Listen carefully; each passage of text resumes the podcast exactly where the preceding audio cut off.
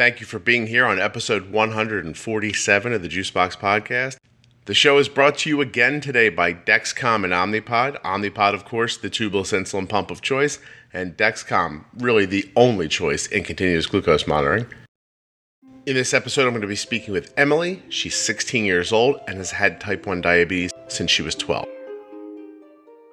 The conversation's fantastic, but at some point, Emily's experience reveals how to avoid the fear of type 1 diabetes. You have to really just stick with the entire conversation, but she is going to almost by mistake tell you the secret to not being afraid. There's a lot more that goes into this episode, but that to me was the real central focus of it. It turns out that what's intuitive to a 12 year old is probably the secret to not being afraid. Emily is the master of fear. That could be the title of this episode. Emily is the master of fear. Emily, fear master. Fear master. Emily. Dun dun dun. I don't really have an option yet as for the title. You can see I'm trying, but it's not really coming to me. I'll get it. Please don't forget that nothing you hear on the Juicebox podcast should be considered advice, medical or otherwise. Always consult a physician before being bold with insulin. You do not have to consult a physician before going to juiceboxpodcast.com and buying a Bold with Insulin t shirt. Ooh, ooh, I should call this episode Out of the Mouths of Babes. I did it, I came up with the title. Hi, so I'm a obviously I'm a type 1 diabetic that lives in Toronto, Canada. Um, I was diagnosed in 2013. I'm 16 years old. I don't know. There's Hey, it's, it's weird. much- It's weird to talk about yourself, isn't it? yeah, it's so odd. Um, well, what I was what I was going to say is this. So you're so I'll help you tell you who you are. It'll be fun. okay, So you're 16, right? And you were Mhm. diagnosed how long ago? uh, 2013. So Okay, I so- was 12. Uh, see, you're taking the math from me. I could have done it, but that's fine. um, and and so 12 years old. So you're four years into it. Yeah, Okay. I am. Okay. Um, and would you consider yourself like a type 1 diabetes advocate? Um, I try to be. I'm not sure I set the best example, but you know. No, but but by that I don't even mean by being an example. I mean like are you out in the public being open about your diabetes? Oh yeah, totally. How do you do that?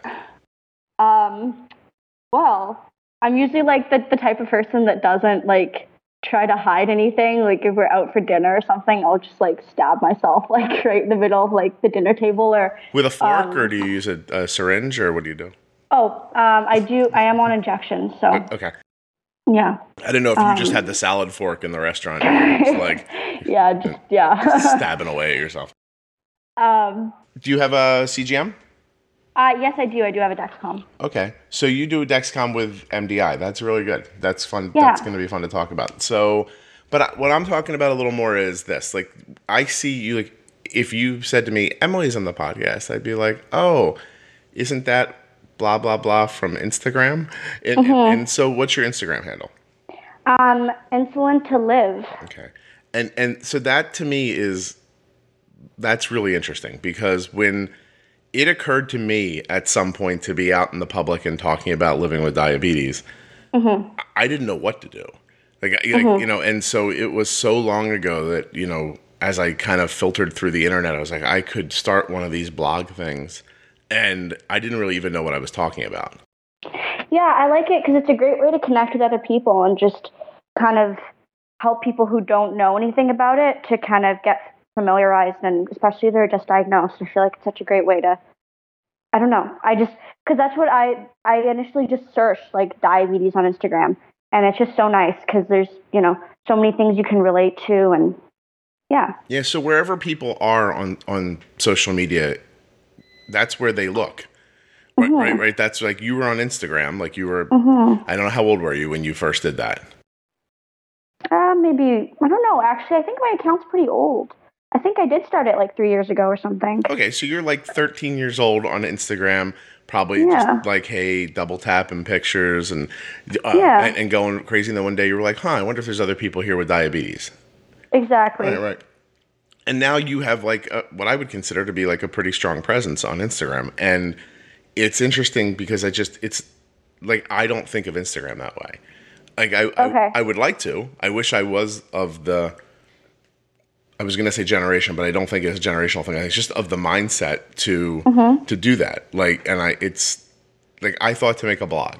You, you know what I mean? And yeah. there, there, are some people who thought to make a Tumblr, and there are some people who thought to, um, you know, blah blah blah, do this and do that and do other. Go on Facebook and talk about it, and Twitter, and and it's just. I think Instagram is just an incredibly um, I don't know that it's it's an impactful way, I guess, because it's such a it's a quick hit. You don't really have to give too much of yourself to appreciate what the person's put up there, or yeah. or, or to um to interact either. So, do you actually like? Do you have Instagram friends, like people you would consider like friends that you only know through Instagram? Yeah, totally. Um, I have met a few people on Insulin to Live, like, and not just people who live in the same country as I, which is really nice. Mm-hmm. And I've um, like answered questions. Like some people just like ask me questions and be like, "Hey, I have this. Like, do you know what caused it?" Or like, "My doctor told me that I have." Like some people like for some reason their doctors don't explain like really simple things to them, and I'll be like, "Obviously, I'm not a doctor or anything, but like diabetes is not something you caused on yourself." Like, but some people, yeah, will will message me with like the weirdest questions. Others like I've met and I'm friends with now, and that's really nice. Um, but yeah, I preferred it over. I was thinking of doing a Tumblr or something like that, but Instagram's just an, such an like it's such a popular thing now, and it's like I feel like it's the most popular. I don't mm-hmm. know. No, no, I I agree with you. It's I I'm forever slightly disappointed in myself that I can't do I can't do better on Instagram.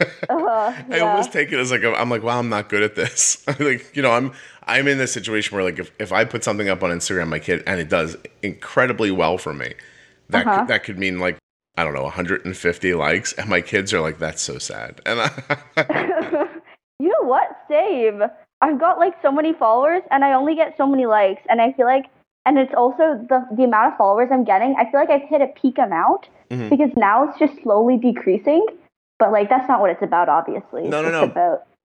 Let me ask you this: when you put mm-hmm. something mm-hmm. on, and then I'm going to go back to that. But when you put something, mm-hmm. when you put something up on Instagram that you see somebody finds really helpful, yeah, and and you think, wow, I did something today that actually like impacted people. Uh huh. Do you have the next thought? I wish more people would have seen it? Um, kind of. A lot of it also like isn't just to help other people. It's honestly like some things are just to help myself. Like I'll have a question and I have I'll have no idea what to do and I'll put it on there and people will be totally helpful to me. So that's really nice too. So now did that was that your intention in the beginning or was that just like a happy benefit that you found? Um, actually I think it was also a bit of an intention because I did have some questions that like uh like just I don't know, questions that I come up with randomly that you couldn't always necessarily find on Google. Um, but I no, I think it. I guess it. I, I guess it is a benefit because mainly I just wanted to connect with people and just to help other people who are dealing with the same problems as I. So oh, it's, yeah. it's it's really nice because you've been doing it for a while now, obviously, and you're, mm-hmm. you're helping people, and that's really cool, and it's helping you, which which is yeah, like, like you said, pretty fantastic. Um, I find the same thing with the podcast. You know, I say it a lot, but it's it was my intention to do something that would benefit somebody else, and now I think I might be the person benefiting from it the most. So mm-hmm. um, it, it's really str- I didn't intend that obviously, but it's really strange that it worked out that way. But it makes sense when you stop and think about it. It's you've started a, a two way dialogue, um, and and it's beneficial. Like you know, because you have a question you can ask. If you have a statement, you can make it. If you're like, wow, look at this. Com- yeah, exactly. completely bizarre thing that happened. Like people can see it. Um, tell me a little bit about being diagnosed when you were when you were younger what because that was sort of if i'm not mistaken i don't want to pry too much because you are 16 mm-hmm. we, did, we, did have to ask your parents permission for you to be on the podcast uh, but they were canadian so they're very nice they were super super nice about it and uh, and but but so were you um huh I never considered how to ask you this. When you were di- okay. when you were diagnosed, were you a lady already or not? Uh, not really. No. Okay. I was, I, I'm I'm kind of an immature kid, so I was just like I had no idea what was going on. Mm-hmm. And I, I'm one of those people that like if something's wrong, I just go like immediately into denial. Like just no, no, I'm fine. Like I broke I broke my arm at school when I was like in grade five and in the morning. and I was in pain and crying, but I just stayed the whole day at school and then went home and like went straight to the hospital because I just was convinced I was fine. Yeah. So like that's kind of like what happened. It was the um, end of my end of the year, right? Um, and I was just like obviously like drinking a lot of water and all that. Mhm. But I was I didn't really think about it ever. And then it was the summertime and everything was okay, but I was still like I remember I went to the movies and I went to the bathroom like three times. But I like didn't think about it. Like you don't you don't necessarily like I don't know. When you're a kid, stuff just flies by and you don't pay attention. Um, but then what happened was I went away to stay with my grandparents, uh, like four hours away or so by car. So I wasn't with my like immediate family, and um, and everything was fine there. But my grandma, my, grandpa had like pre-diabetes or whatever, Okay. and my grandma like when when it's not your parents, sometimes like people around you, I like my grandparents noticed that I was drinking a lot of water, whereas my parents necessarily didn't because they were just I don't know like No, they've been with you for 13 years, Emily, and they're sick of you. That was- yeah, yeah. Like, no, I'm just kidding. yeah. Well, they're not going to pay attention to like the little things. It makes sense. Um, and then so my grandma was like one morning she was checking your sugar and she was like, "Here, can I check yours?" So I was like, "Yeah, yeah, sure. Like I don't mind." And so she checked it, and it, it wasn't even. I think it was like nine or something. Like it wasn't that bad in compared to comparison to some. Oh, I say. Uh, I, f- I forget, but uh, do you I know how like? I don't know the conversion. I'm um, yeah. I'm I'm but 9 is around what? What do you think?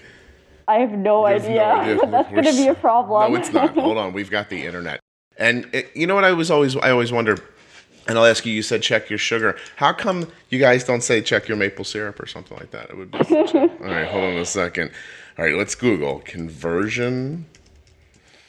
Oh, I think there is probably some sort of chart or something like that. Seriously? Okay, Yeah. I got it here. You guys are MMOL. Yeah, I think so. Uh-huh. I found a link. Ha. I now hold. No, I don't. Wait. I do. I don't. All right, hold on. Nine is about 165. Yeah. The internet. How excited So- am I? Go, see? Go ahead. All right.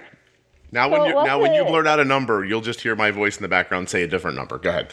Okay, perfect. that's that's kind of hard though. When I listen to like your podcast, when I see people's posts on Instagram, Yeah. I never really like understand what they're actually saying because I'm like, You don't know if they're if they're mm. if they're celebrating Yeah. or they're like I don't know how to get my blood sugar. Well, listen, I, I'm looking at the chart. The lower your number, the lower our number. Okay, So when people, uh, this is the fourth edition, it includes blood glucose levels.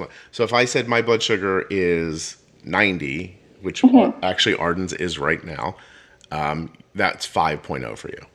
oh, that's nice. Okay, Uh, So I'm going to send you this. okay.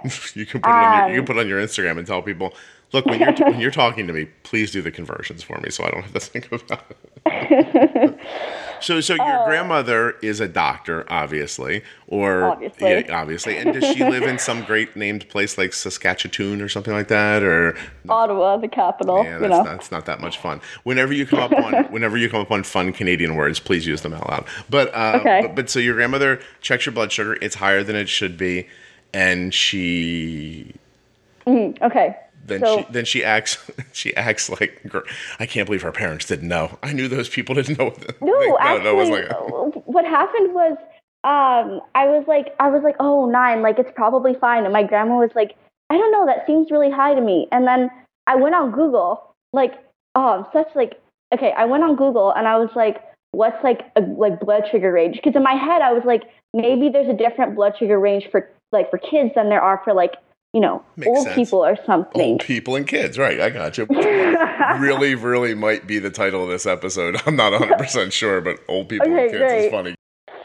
Um, and so, like, obviously, like, I went to like Diabetes Canada or JDRF or whatever it was that came up first, and it showed like I still remember like there was that thermometer, right? And there was like the red at the top, the yellow in the middle, and then the green at the bottom.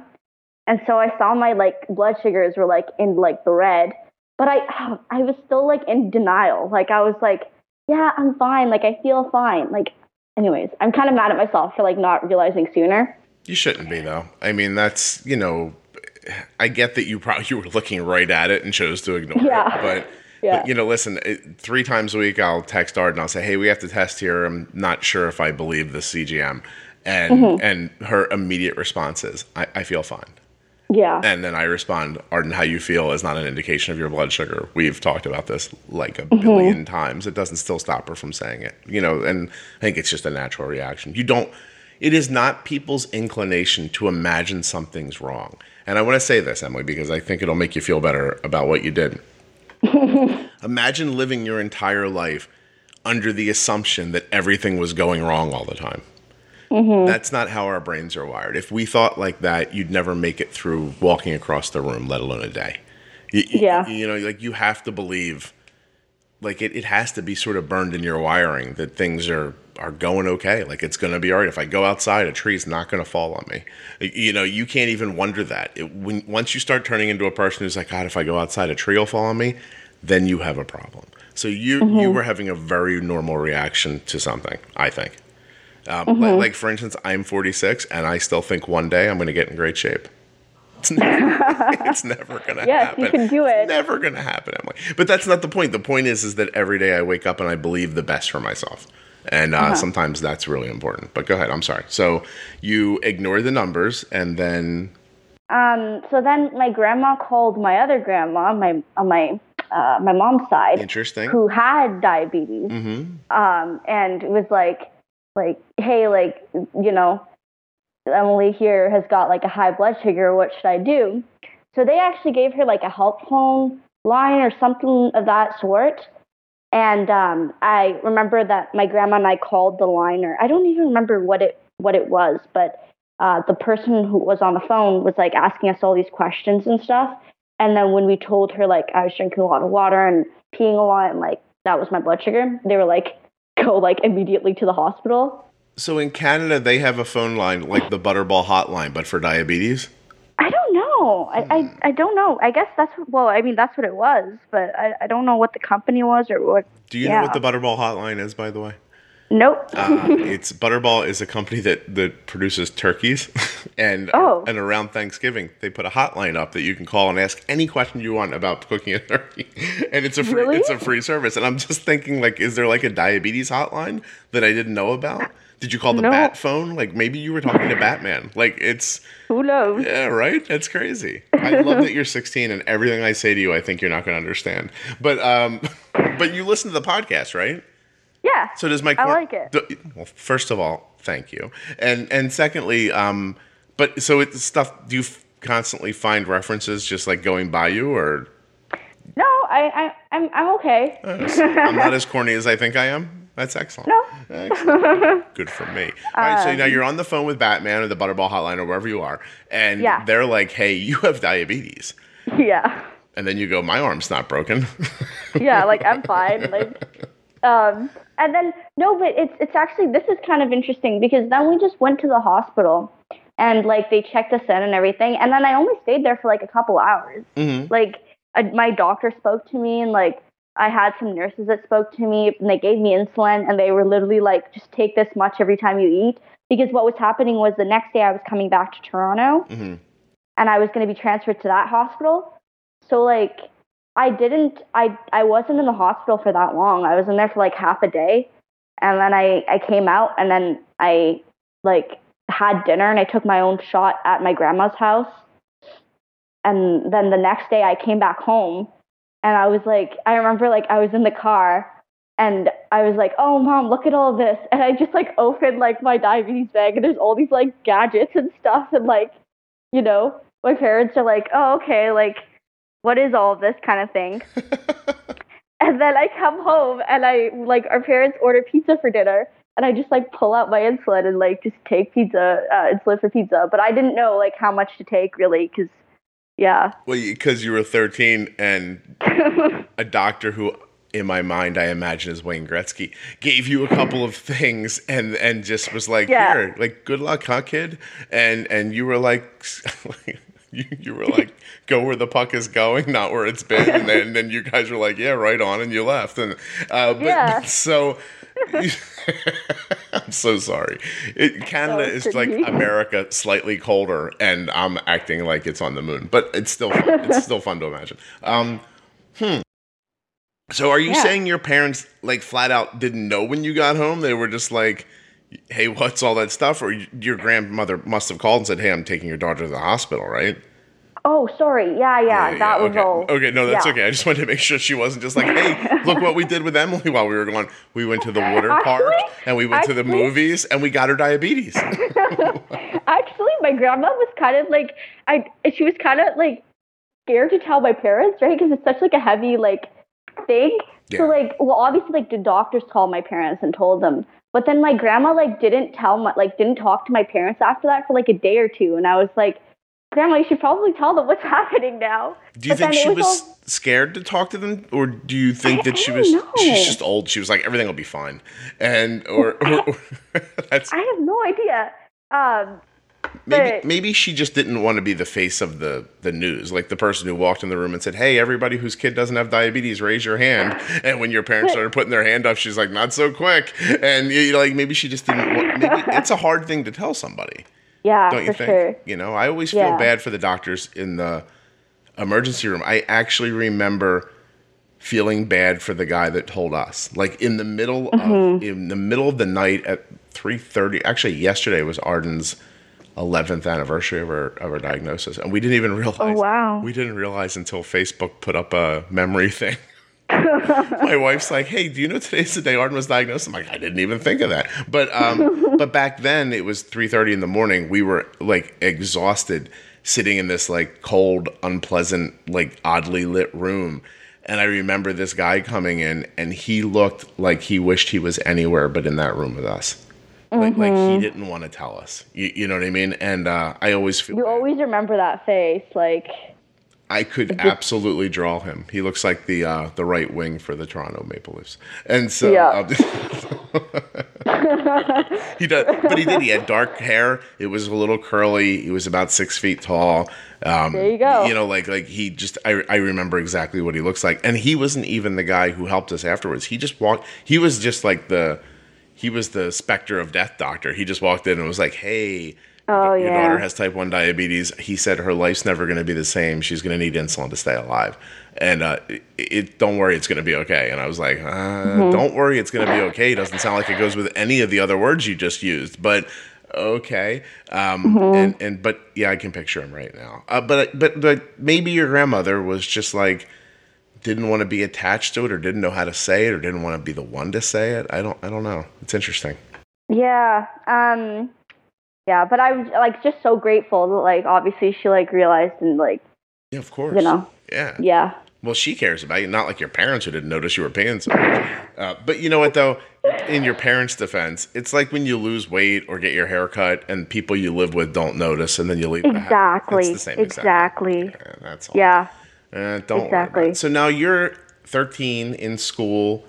Um, you know, is it hard, like when you get on the dog sled in the morning to go to the building where they teach you on chalkboards? Um, is it uh, like what's it like going to school with diabetes when you're young? At the conclusion of this episode of the Juicebox Podcast, I would like you to go into the show notes and click on the links for Dexcom and Omnipod and check out what they have to offer. Now, you might say, Scott, why should I do that? The answer is I'm commanding you with my mind. I'm sending telepathic waves through your podcast app, and I'm imploring you to click on the links. That's not actually why. The reason why is this until you have the pleasure of owning a tubeless insulin pump, you are not going to completely understand what freedom is with type 1 diabetes. I talk about here all the time, but the ability to bump and nudge your blood sugar is so key. I, I know that some people want to say, oh, I don't want to pay that much attention. I don't want to always be bumping and doing that. But do you know that it is so much simpler to put a tiny bit of insulin or make a change to your basal rate on a blood sugar of, I don't know, 120 diagonal up than it is to ignore that blood sugar until it gets to 200 and then you're suddenly fighting with it? I want your days to be full of just happiness, not fights. I want you to be able to make a small adjustment to your blood sugar in two seconds that stops it from going up or from going down, and not spend hours and hours embroiled in this battle with your blood sugar. I don't want you constantly worrying about your kids. I want things to be quick and simple, in and out. quick hits. Oh, there's something to do. I did it. 35 seconds later, it's over and you don't have to think about it again. And to not be tethered to something, I mean, that's just a bonus, honestly. But if you go to myomnipod.com forward slash juicebox, you fill out the tiniest bit of information, and Omnipod would be thrilled to send you a no obligation, absolutely free demo pod that you can hold, feel, touch, try on, and see what you think. Back then, it was kind of like like I, I made sure like all my teachers knew I had diabetes. Honestly, now I'm I'm just I don't because they don't understand it, and by the time I explain it all to them, it's like it's kind of overwhelming for them. Yeah, sure. So I just tell them that like sometimes they get low blood sugars and like the fact that I take insulin for low blood sugar won't even like make like they're not going to understand anything. So I just tell them that sometimes they get low blood sugars and I need to eat something. But like if I take insulin during class, they're not really like, "Wait, what are you doing?" cuz I told them I have diabetes, but right. yeah. Wow, that's interesting. So you could probably be a well functioning heroin addict and they wouldn't even ask any questions. You're like, that girl just injects herself once in a while. She said it was yeah, cool, so we're good with it. Exactly. Yeah, yeah, exactly. Well, that's that. Again, Canada. People are so nice. and then do you have to, um, like, do you have, do your parents have to put like, like plans in place or like legal documents about your care or do you just basically say this is what I'm doing and I have none of that. Yeah. Like I had to take my exams this summer and I was like actually kind of concerned that like I could get a low blood sugar or something. So I went to my guidance and I was like, hey, like, I just want like an extra 20 minutes or something if my blood sugars go low. But they couldn't even, like, they didn't really understand what I was talking about. So they legit gave me like two extra hours on like all my exams. you're going gonna do great. You're going to be in the Canadian Harvard. Or the, yeah, or the real Harvard, by the way. Or uh, it, so that's so it's just not as hmm. It's yeah. not as like fussy. We don't uptight. have a school nurse or anything either. I don't know. I keep hearing about that, but we don't have that. You've never had a school nurse? No, not at all. and so, how do you consider your? So now, this is something you don't have to talk about if you don't want to. Tell everybody. Okay. You don't have to feel pressure to like give away your own secrets. But do you have? Do you feel like your A1C is where you want it to be? Is your blood sugars during the day? Are you happy with them, or is it one of those things where sometimes people are like, "Well, I'm at school. There's nothing I can do about it," or, or how, mm. do, how do you find your days go? Um, at school is actually like my best time for blood sugars because it's a routine that's set. So it's like I wake up, I pretty much like usually have the same thing for breakfast, so you can really get it down. Yep. Mm, but then what happens is over the summer, like it's a completely new routine. Like I'm not waking up at 8 a.m. I'm waking up at like 10 and by then like your hormones have already kicked in or whatever so it's like a completely different beginning already so i've had a bit of i've definitely had some harder time controlling it at home in the summertime but at school it's really not that bad yeah it's the reg- yeah. It, well so it, this is interesting. I just realized that there's this great advice I give to people I talk to. And by the way, it's not really advice, Emily. And why, and why is that? Because nothing you hear on the Juicebox podcast is advice, medical or otherwise. But uh, but it's this thing I say to people um, when I talk to them privately that I realize I've never said on the podcast. But you just made this great point, and I just said it to somebody a few days ago. Mm-hmm. You know, I mm-hmm. gave them kind of like these sort of new tools to try to to try to get things under control a little bit, and I said it's the weekend coming. That's it's great that it's the weekend. And they said, why? I said, well, because I want you to do something that's going to sound ridiculous and really boring. But on Saturday and Sunday, I want you to make the same exact thing for breakfast, lunch, and dinner on both mm-hmm. days. And they're like, why? And I'm like, well, because you can take a shot at it, right? You can say, okay, I think it's going to be this much and it takes this much pre-bolus. And then you'll find out what happens. You were still high afterwards or not as high as you usually are, or low or whatever. And then the next day, without any outside interference from food changes, you can make a different decision based on the information from the day before and then see where it goes. I said if you if you take out the variability of the different foods, it's one less thing to worry about while you're trying to figure out the insulin timing. And uh-huh. I just think that's like it, it's the simplest like advice in the world, but I then tell them the same thing you just said, which is I love it when school's in, in session because it's so regimented. She gets up at the same time, eats at the yeah. same times, like, you know, is active at the same times. It's so easy when you take away some of the variability. So, um, yeah, so you find the same thing then. At school is easier than summertime yeah. or something like that. You have summer thing, in Canada? yep. does, it snow there 20, 12 months there?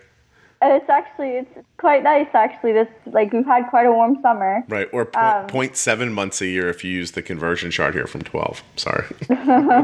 um, but no, like in Toronto, it doesn't really snow that like it snows, but it doesn't snow like five feet or whatever like it would in Ottawa or something. I'm like assuming that, they so. didn't put one of the real big cities like in the middle of a, a glacier. Yeah. Right, right, right. Exactly. Uh, so, so okay. So school's pretty is pretty easy. But how was it back then when you were 13? You were just like, what did you do? Were you just like, hey, I'll take this needle and give myself about this much insulin, or how did it? Mm, well, like obviously, when I came back home that summer, like we when I got transferred to the new hospital, the whole they kind of took me into like a step by step process and like taught me everything again from scratch.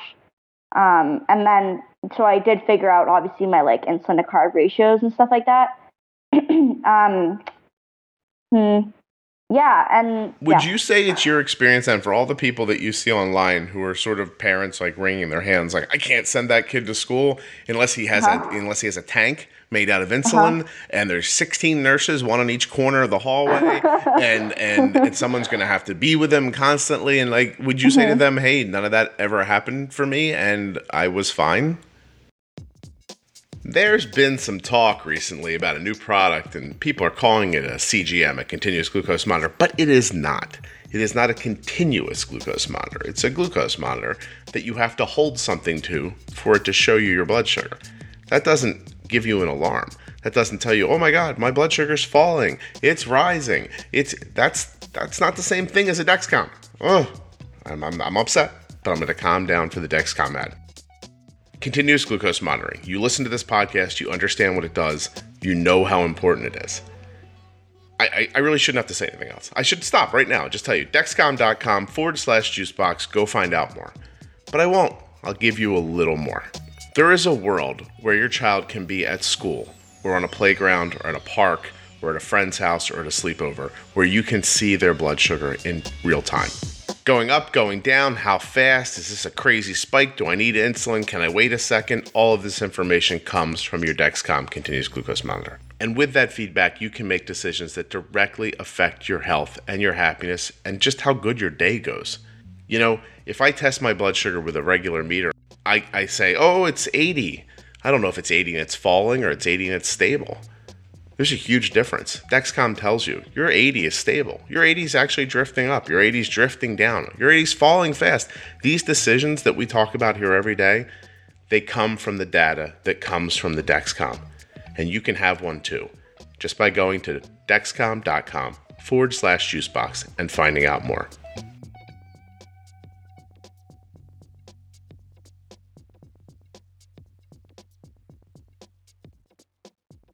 Do you remember at the beginning of the podcast where I was talking about how Emily is sort of going to just magically tell you how not to be afraid?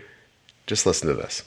Uh, yeah, not yeah. It doesn't. Yeah, it's not that bad. but what what I did what I did do that like I really like like my mom literally bought me like a box of those mini juice boxes, mm-hmm. and I put it at like the top of my locker shelf. And so if I didn't have like if I didn't bring juice with me to school or if I didn't have something to eat when I was low, I could just go to my locker and I had this huge box of stock juice boxes. And did you ever have so that was great? Ever have a bad low at school? Um, yeah, actually, okay. I had. Well, first I want to say that I had a teacher who was really funny, and he would say that every time I was low to ask him for a Mars bar. He just had like a whole bunch of them in his desk. Right. But all the other students would never understand like why was I asking my teacher for a Mars bar just like randomly during class and like he wouldn't give them to any other students. It was kind of just a joke between like the students and, and the teacher and stuff. Um, and so that was really nice until my mom told the teacher like, "Hey, it's okay. She has juice. You don't have to give her a Mars bar."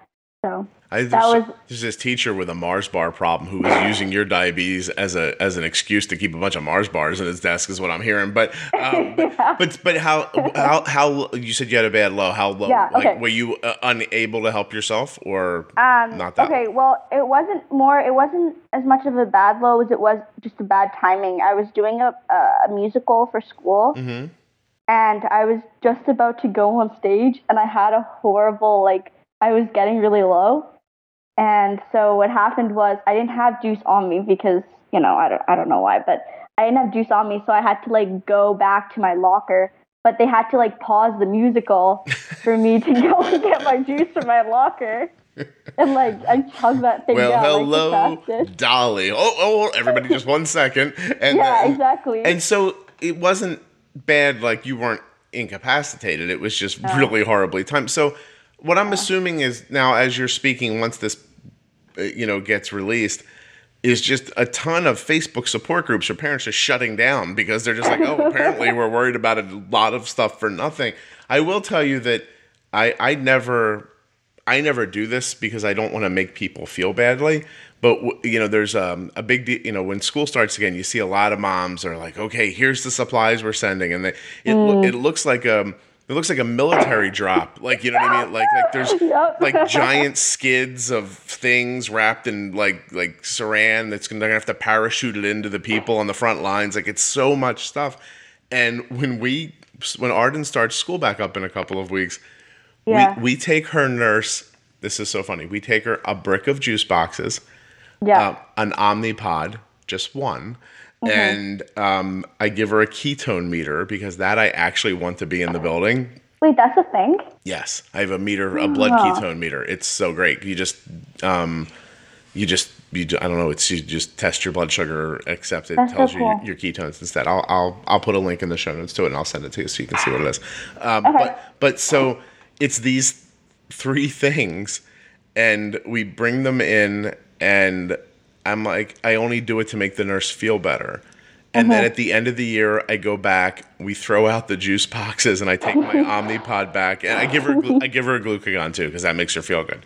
And I'm like, here's a you know here's a glucagon and an extra Yeah. pump.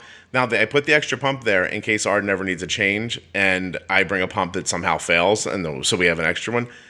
But in my heart, I don't really want to give her anything uh-huh. because Arden, since Arden's going to go into eighth grade this year, she's 13, and she has not been to the nurse for diabetes since second grade. Wow. So, yeah. so I don't. So when I see everybody with their stuff, excuse me, I don't want to make them feel badly. So I'm not like, hey, here's our stuff to go this year. It's a glucagon thing, but but. At the same time, I'm like, wow, you've sent enough stuff in to keep seven kids with diabetes alive. like, like Yeah. if they had a problem every day, and and I do know, but I understand the anxiety Yeah. because I had yeah. it. I had it too. But your parents didn't have it. Did they not know enough about it to be anxious, or were they just super zen people? Or I don't know, actually. I think, honestly, I think it's kind of both. Like, because I, yeah, I think it's kind of both. But, um, yeah, I just have juice boxes in my locker. And what's nice is there are actually, there's actually like two or three other diabetic students in my school. Mhm.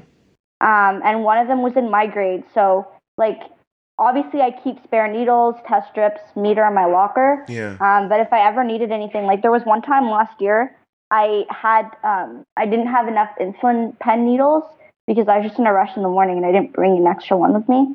Um, and I was like frantically trying to find him before lunch so that I could just like get an extra needle.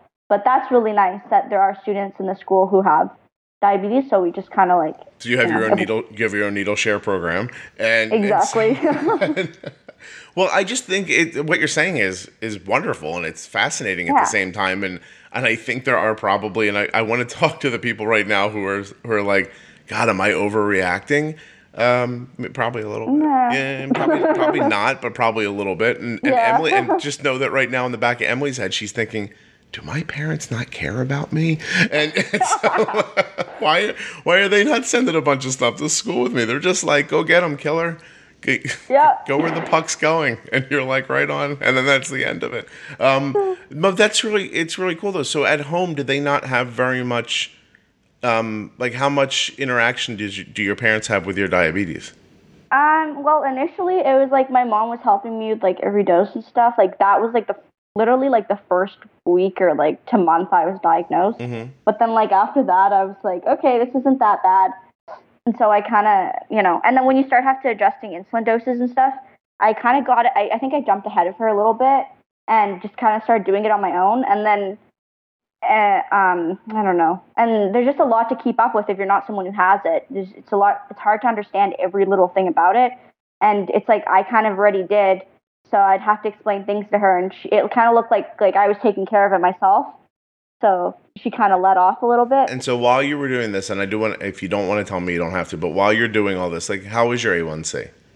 Oh, uh, it was actually really good. My A1C right now is seven, which is the highest it's ever been. It was like sitting in like the six or something. Okay. Um, I think my A1C went up this time around because of exams. I was just like stressed like crazy this year mhm. for like a couple weeks. So And so, Yeah. okay, so let's everybody take a deep breath here because, well, Sorry. well no, no, no, I'm, I'm, I'm thinking about the people who are listening who are like, how is a 16 year old doing so much better at this than I am? And, and because I'm starting to hate you a little bit as you're talking, and and, and, and I'm just, have no, I have no idea what I'm doing. she's just like, woo, and it's working. yep. Well, I think I was honeymooning for such a long time too. Okay. That I'd literally like have like a cinnamon bun and like juice and like take like three units of insulin and be fine. Like that's when I was like the first year or two I was diagnosed. Like I'm like my I'd go back to see my doctor and he'd be like, "Yep, you're still honeymooning." So I that really helped. It like helped I was honeymooning. But now you have you have a long time. Dexcom CGM now. How long have you had one? Uh, actually, like less than six months, I think. Okay, and in Canada you can't just buy them the way we get them. Like you have to go to like Tim Hortons to get one or something, right? No, like there. No, the only difference is there's just no insurance. Oh, okay. So you you have to pay really cash. for it. Wow, that's crazy. And how Yeah. how many loons is that? I'm just kidding. Uh, I, I don't know. uh, No, I don't know the, the the the exact price right now. but it's Obviously- expensive. Yeah. Yeah, yeah, no. Okay, so you've had it for six months. So let me let's. So now we've got a good feeling for that. You're just like, whoopee. Here's some insulin. I'll have a cinnamon bun now. I don't have a needle. I'll ask a friend at school. It's all good. And and so Oh, sorry, sorry. I'll have a Nanaimo bar. a what? A Nanaimo bar. Okay, that's not something we know about. It's But, like a but Canadian dessert. So there you go. do you know what a maple long john is? No. Interesting. Or I'll have a jug of maple syrup. A jug, just a jug of it. Just yeah, yeah, yeah. I'm, Drink it down. I'm, I'm low. I'm gonna lick this tree. Uh, so, so, so you now you've had a Dexcom for six months. So now you can really see, you can see what's happening. It's not just like, hey, I ate something, I gave myself insulin, and however many hours later when I tested again, my blood sugar was kind of where I wanted it to be. I'm good. So when you first got it, what's the first thing that struck you about your management that because you must have something must have happened that you thought, wow, I'm doing great, or geez, I have to change this. Um, no, I think my insulin sensitivity was just really good, and like, cause I was honeymooning. Like initially, it was just super easy. Like I was like, people struggling with diabetes and high blood sugars. What are you talking about? Yeah, yeah. You're doing it Um, wrong, obviously. Just do Yeah, it. like what, I are you do. doing? Um, and then no, after I kind of got out of the honeymooning period, I was obviously still dealing with it on my like mostly on my own, which I Mm-hmm. was like, which is fine. I like, I like doing, I like being independent with it. Yeah, sure. Um, but then it did start to get kind of tricky. Um, and then we switched to an insulin pump, and that was really nice. That kind of calmed that down a little bit because you know if you if you didn't take the full amount of insulin for a meal and you have to like keep correcting or adding or whatever, having pens was really hard for that. Right, because you just have to keep sticking yourself. So, so you, Yeah. do you have a pump now or no? Uh, now I don't have a pump anymore. Um, What happened? Well, my reason for that is that I got into running and jogging or whatever just to kind of pull down those blood sugars, and it's just a really nice like stress relieving thing, and I really enjoy it. Okay. And having an insulin pump on me was really difficult when you're running. It's like every thud, like you, you feel your insulin pump like on your hip, right? So, what kind of pump were you using? Um, I was using an Animas. I honestly don't even remember the name. I haven't looked at my pump in like a year. So, this is interesting. Um, so, you had a pump that you enjoyed Yeah. because it was keeping you from having to give yourself as many injections as you Yes. as you needed to to be kind of aggressive with your blood sugar. But Yeah. because of running, you stopped using it, went back to pens. Yeah. Okay.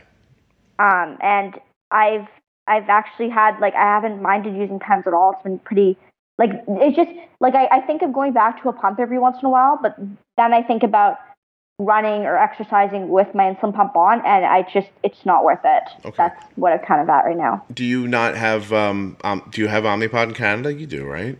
Yeah, we do. We But do. and so did that not having a controller thing feel like something you could want to try or no? Uh, I've thought about it actually. Yeah, it's just what the, the problem is. I have my old insulin pump just sitting sitting in my bedroom right now. You don't want to So be I've- a person with I've two got- insulin pumps. You're like, I have two different insulin pumps. I'm I'm fancy. Uh, but but no. But so I'm not trying to.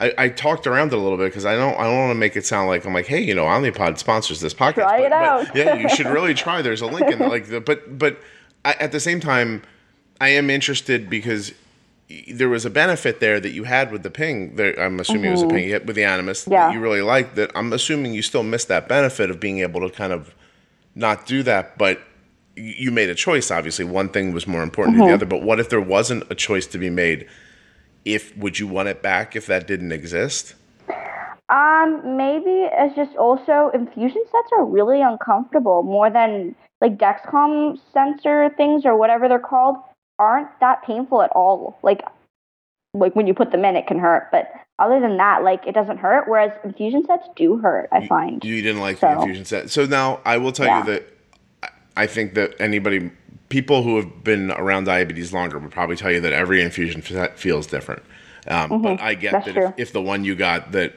wasn't comfortable i would that, i'd be thinking about that too actually i was 16 i'd be like you know what that hurt so we're not doing that Mm-hmm. What's the anymore. point? Yeah. Okay so that, that is very interesting so you so you're still being so you listen to the podcast like do you employ any of the things we talk about do you give yourself insulin before meals or do you Um, yeah, something how do you manage a meal Uh, okay. Well, so uh, I am like I don't eat meat, so I do eat a lot more carbs than like the average person does. I think. you don't eat Uh, meat you're saying yeah, I'm I'm vegan. okay, okay so um, so for a meal, for example, I'll have like around thirty to sixty carbs on average. okay Um, and I like pre-bolusing. Like that was something I didn't take seriously until you mentioned it, until I heard your podcast, and I was like, yeah, I really should get on board with that. Um, and so pre-bolusing really helps. I'm excited to like go back to school and really try that because that wasn't something I, I did throughout the school year. Um, another thing that really, so yeah, usually I'll pre-bolus for my meal, and yeah, I usually guess the amount of insulin I take. I honestly don't use insulin to carb ratios because yeah I, I don't either i did Yeah. such i really hit last night i made um i'm sorry you're a vegan so i i, I feel bad i feel I don't know. I don't stuff. care. I'm, I'm Okay. just saying to, So I made how many carbs I take. Yeah. I made pulled pork yesterday. So Mm-hmm. it, it's pork, but then it has barbecue sauce on it, and then it's on a roll, and then we had it with chips, and I got Mm-hmm. Arden's I got Arden's bolus for that. So perfect. I Mm-hmm. was just like, when it was over, I, I thought there should be like an award show right now because I could, I could get up on stage and receive my award now. Uh, it just worked out so well. And then late at night, she's like, I want to get a snack. And I was like, sure. And she wanted popcorn. I made her popcorn. Um, and then I just, I over bolused the popcorn. And that's how she got the low like later. And I was like, like, oh, I should, I just missed on the, mm. Uh, anyway. Yeah. But, but, but the Yeah. point is the pulled pork has, I don't know how much barbecue sauce in it, which obviously has sugar in it, and then bread and then chips on the side and like all this stuff. And I just uh-huh. looked and I, I and she she squirted like some sauce she was gonna dip something in, and I just remember looking at the mm-hmm. plate and carb thinking, counting's so hard to like have an insulin to carb ratio and like exact it and just it would just I would have banged my head against the wall if I had to go. Yeah. There's 18 chips there, and each chip's a carb and a half, and the roll's 20. I just looked and I went two, three, four, five. I don't know how much. Exactly. Uh, yeah, six, seven. Let's try seven and a half. Yeah, Like, exactly. So I got to Exactly. seven, bumped to seven and a half, and went, and it was done. Um, yeah.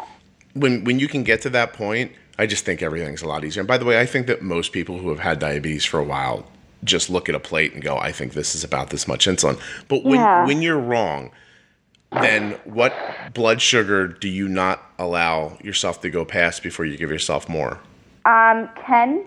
which is 180? Okay, that's like my like. Once I hit ten, I'm like, okay, I'm gonna take more insulin. Okay. And, Somewhere around there. and that's yeah. Mm-hmm. after a meal. So you assume when you get to 180, you assume I've missed on the carbs. Yeah, um, and I did do some. The thing is, with eating like a lot of as much carbs as I do eat, like I, I actually do the opposite of what a lot of diabetics do, which is the uh, high fat, low carb. I do the high carb, low fat. But with eating a lot of like potatoes, rice, beans, stuff like that, your your sugar, your blood sugars will like go up kind of like no matter what. But it, because I'm not eating fat with my meal, my blood sugars won't stay up long at all. Like it'll just go up for like five to 10 minutes, 15 minutes, 20 minutes max, and just come right back down. Like, if anything, kind of quickly. So I have to kind of pay attention to what I'm doing and not just, um, yeah. Well, well because it's like, it sounds like, like, it sounds like to me that if mm-hmm. you if you're just getting a 20 minute jump like that, then mm-hmm. a slightly longer pre bolus might take that out yeah. completely. I think. Yeah, yeah, exactly. Yeah. If I'm bolusing right at a meal, that's kind of what will happen naturally. But yeah. Yeah, because yeah. if you think, you know, it's just this. There's a million different odd ways to explain it, but in the end, mm-hmm. It's a tug of war between the carbs and the insulin, right? Exactly. And, and your goal was for the the rope to never move, um, mm-hmm. but you need to give. If you're going to use, if you're going to stack the carb side with so many strong guys, then you gotta mm-hmm. let, you gotta let the insulin guys pull a couple minutes before you let the carb guys pull. That that for sure. Yeah, yeah, and you, it sounds like you're really close to that. I mean, the other thing is too, if you had a pump, especially with this higher carb stuff, you could be using temp basals, which I would think would be amazing for you.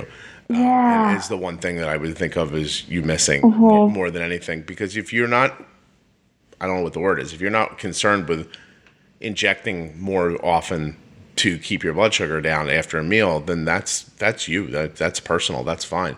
But you're missing out on the being able to like crank your basal up for something. That's the mm-hmm. that's the one aspect you can't you know you can't reproduce with um with injections. I guess. That's true. Yeah. Um, but I do find that eating because I'm not eating like a lot of fast with my meal. I do find that my insulin sensitivity is quite good though, which is really nice. So, That's excellent. So yeah. it works the way you expect it to. Yeah, yeah, for the most part until I have like a, a bad like if I have like for example cake or something, then that's like all hell breaks loose. So like you know, if I'm if I'm having like a bowl of rice, then yeah, pretty good. Yeah, yeah. We were at um, a going away party for my niece. Um, mm-hmm. She's leaving for college, and so there was like a dinner, and it was one of those things like you got there and there were just snacks everywhere. Yeah, and then that's there, the worst. and then it was then it was dinner, and then it was like we got a cake and ice cream, and I was just like, I, I hear you. And so yeah. you know, it, but we really did well with it. It was just there was a lot of. It, it's funny because stacking know, insulin. Yeah, because doctors say don't stack insulin. It was a lot of like, hey, here's some now, do some more, do extra here. Got yeah. ice cream. Yeah. You think you're gonna eat all that? Like, like there was a lot of those little like sidebar quick conversations, but we did a good job. I mean, we kept our blood sugar um, was really good actually there. Good, but yeah. but it was a lot of um, it was a lot of that. It was a lot of here's a little more, here's a little more, here's a little more. If she was mm. injecting and was a person who didn't enjoy, you know, or, or was you know kind of bristled about the injections, I don't know if she would have skipped food. Like I don't know what people do in that situation. Mm-hmm. When they don't have a do yeah. You, do you ever do that? Do you ever look at food and go, uh, it's not worth it? Uh, no, actually, I really try not to. But sometimes, like, so uh, yeah, I had that same scenario. Uh, we went out for dinner with friends, and I got like appetizers, uh, and then the appetizers were like, you know, nachos or whatever. Mm-hmm. So I took like a whole bunch of insulin for the nachos already. Because what happens is, for example, like if I have a pizza without cheese, like that's still like 60 carbs or so, but I can take way less insulin for that than I'll take with pizza with cheese.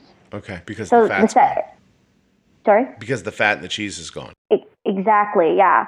But the second, like for example, so yeah, we were having nachos with with cheese and stuff like that, and like it's hard to be, you know, you can't for my own mental health. Like I'm not gonna force myself to be vegan 100% of the time.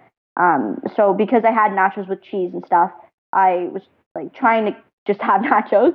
But um, yeah, I did. I still t- did take a bit more. And then we had dinner, and that for me was a veggie burger with fries. So then I had to take a whole bunch more insulin on top of that.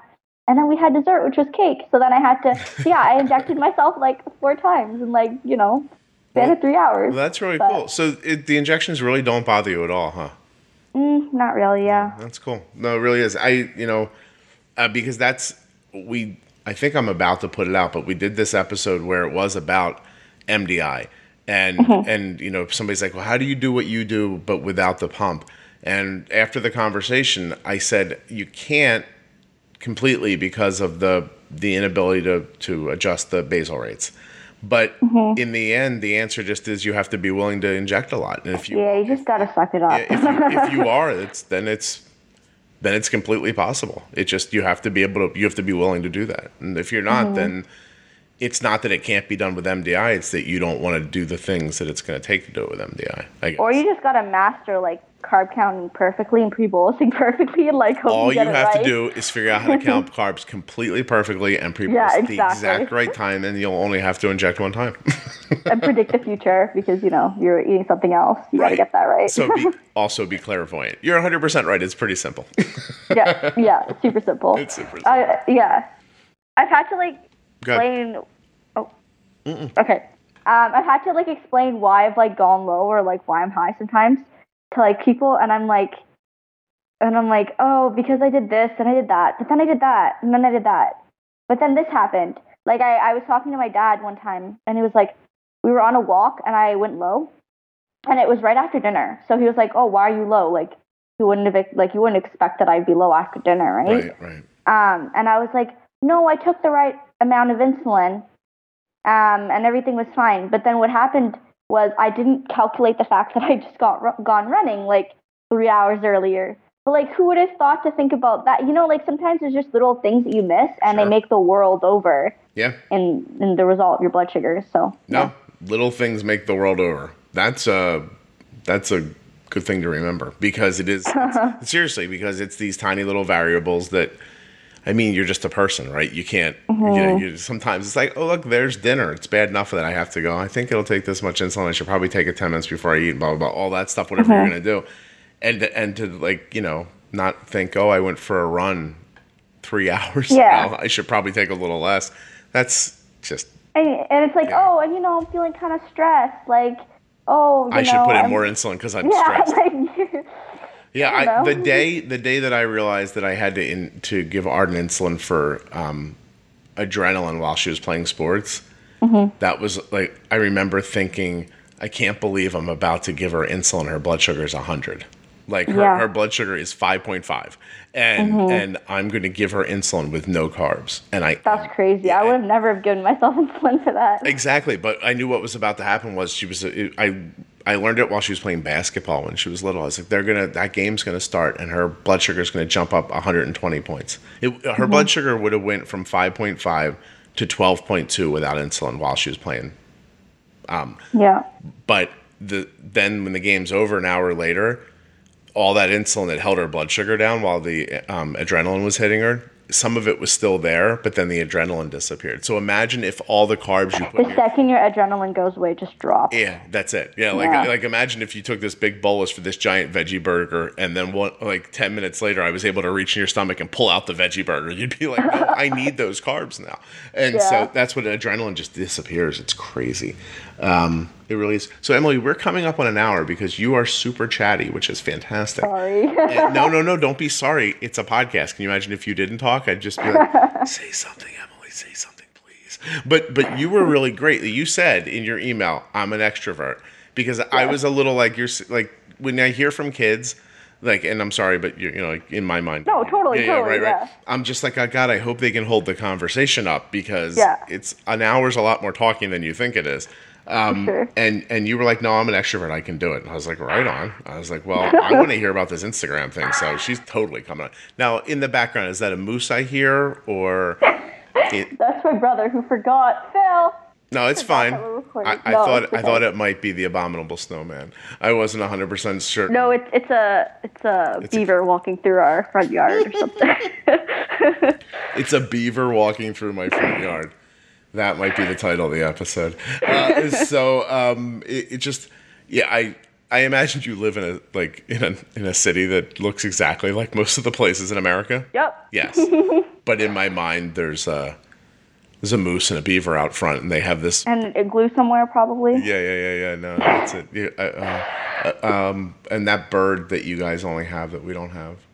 I don't I don't know. Yeah, I don't either. I'm just Is it a blue jay? Uh, I don't know. Everyone has those. Emily, stop being silly, please. Um, so tell me, um, tell me, because we do have a couple minutes, and I want to get a couple things out of you real quick. But as a as a 16 year old listening to a podcast, first of all, how'd you find how'd you find the podcast? You just search iTunes, or Yeah, uh, I saw. I I think I saw your Instagram first, or I saw somebody else who's talking about the podcast on Instagram. And, and so Um, what's yeah. been your takeaway from it so far? Like if, if you could say to somebody the one thing I've gotten out of this is Uh, just like how like because you realize that people are dealing with the same issues, but then you don't realize on what level. And like it's really relatable the podcast, obviously, because I have the same problem. So yeah, so it's for you it's mostly community, like finding community. yeah, Okay. yeah. It's not as much nuts and bolts about the insulin and stuff like that. It's I definitely learned stuff like being bold with insulin. Like doctor, I know uh, my endo is like really, really nice and informative, but I, I think he he's more on the safe side with things, right? Whereas this is like you're kind of like no, like if you think you need this much more insulin, then like take it. Like you know, don't be more or less on the safe side. Well, I shouldn't say that. no, but isn't it But- interesting that we call we call like letting your blood sugar be high the safe side? yeah, yeah, yeah, yeah. yeah. So that's it's it's uh, it, it, that that completely lends to the idea of how dangerous insulin can be if you use it wrong. Mm-hmm. You, you know, like that you would consider like, hey, I'll just leave my blood sugar high my whole life. Sure, maybe when I'm 40, my fingers won't be able to feel like things, but you know, at least I'm not dead. And Yeah. you know, like it's it's a weird it's a weird trade off to make. Um, I get it. Like I understand how the fear hits people, but that is sort of my goal is for to hope people are just like less afraid. But you're not afraid of anything, so you are like Oof, I don't know. well, well, you're probably afraid of like weird stuff like boys or school or like that kind of stuff, right? So hey, eh, that's really interesting. Do you date? uh, no, I'm not dating. By the way, good. I appreciate this. Let's spend the last two minutes. I'm going to give you some good fatherly advice. Okay, go. Boys are terrible and they will only ruin your life. I have destroyed my wife's life and I loved her and I didn't even mean to, but I made her. I, I gave her these kids and now we have a house and she seems What did sad. you do? I know. I just liked her and I liked her right into a life she didn't want. She was That's hilarious. Yes, when boys are being nice to you, I want you to run the other way. Do you understand me? And this is the Nah, don't same worry about this it. is the same information your father would give you. Just run. Yeah, actually, it's very similar to Uh-huh. my father tell me. Yeah. I Don't- yeah, just absolutely. Boys are icky, I think is what what you should learn from all this. All right. So what have we learned from talking to you? It's like a wrap up for me in my mind. I think we've learned that there's seriously the lack of fear that existed in a 13 year old seriously led to you learning so much about your diabetes because you were able to just say, "Hey, I did this and this happened," or "I did this, I should have done that," and and pick and figure your way through it because you weren't at 13 thinking, "If I mess this up, I'm gonna have a seizure and fall on the floor." You weren't mm-hmm. you weren't thinking about that. You were like 13. You were like, "I got to get through my day. I got to go to my locker and get my stuff. I have to do this." Yeah. It, it, I think that there's seriously a huge lesson in the story of how you started taking care of yourself. Like it, it, there is, people should wonder how much of the impediments they're seeing are self-inflicted. Like, like mm-hmm. because that's what I got out of this is that is that a lot of the fear I had at one point, I may have put on myself. So mm-hmm. that's it. But the fear is inevitable, right? Like, Sure. it's it's, it's natural. yeah, but but it's, I think it's how you respond to it is the question.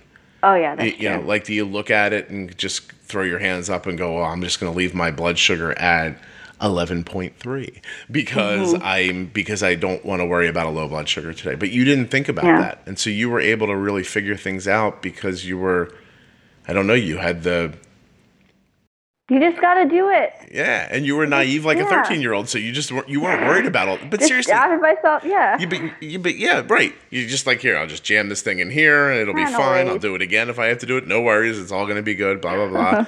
Seriously, that if if people didn't take that from this, I don't think they were listening to you. So um, I I think I that's what I'm going to remember from this is the next time I feel scared from something, maybe the thing to do is just not to not to overthink it. yeah. You know what I mean? You really can't. Yeah, no kidding. Emily, you're fantastic. I wish you were my daughter. Oh no, you don't. Seriously? All right. re- Before we go, why do I not want you to be my daughter?